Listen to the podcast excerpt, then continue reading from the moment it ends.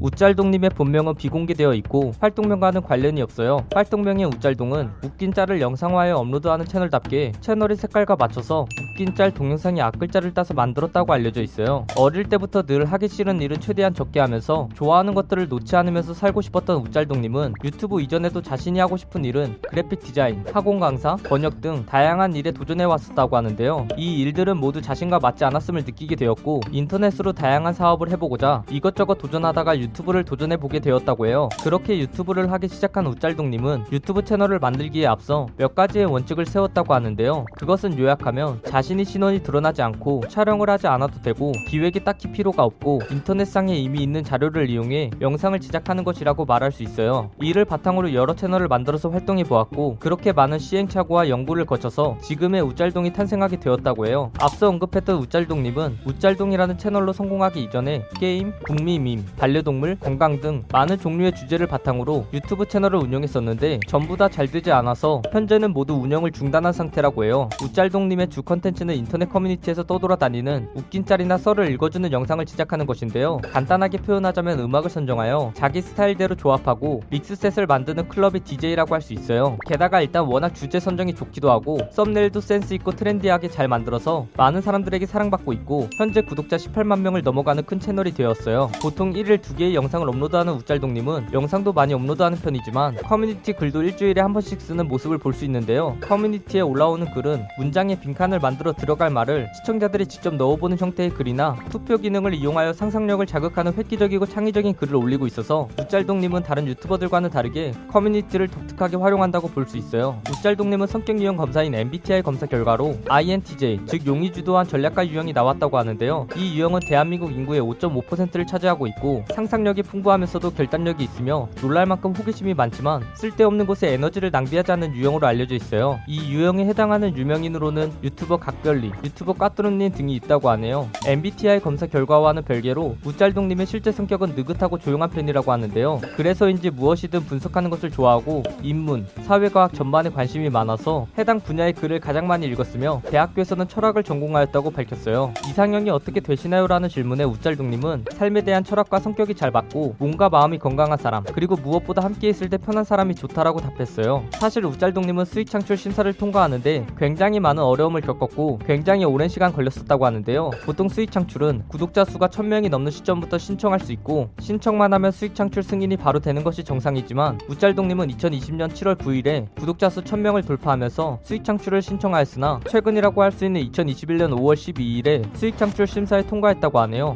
와, 그러면 거의 1년간이 공백은...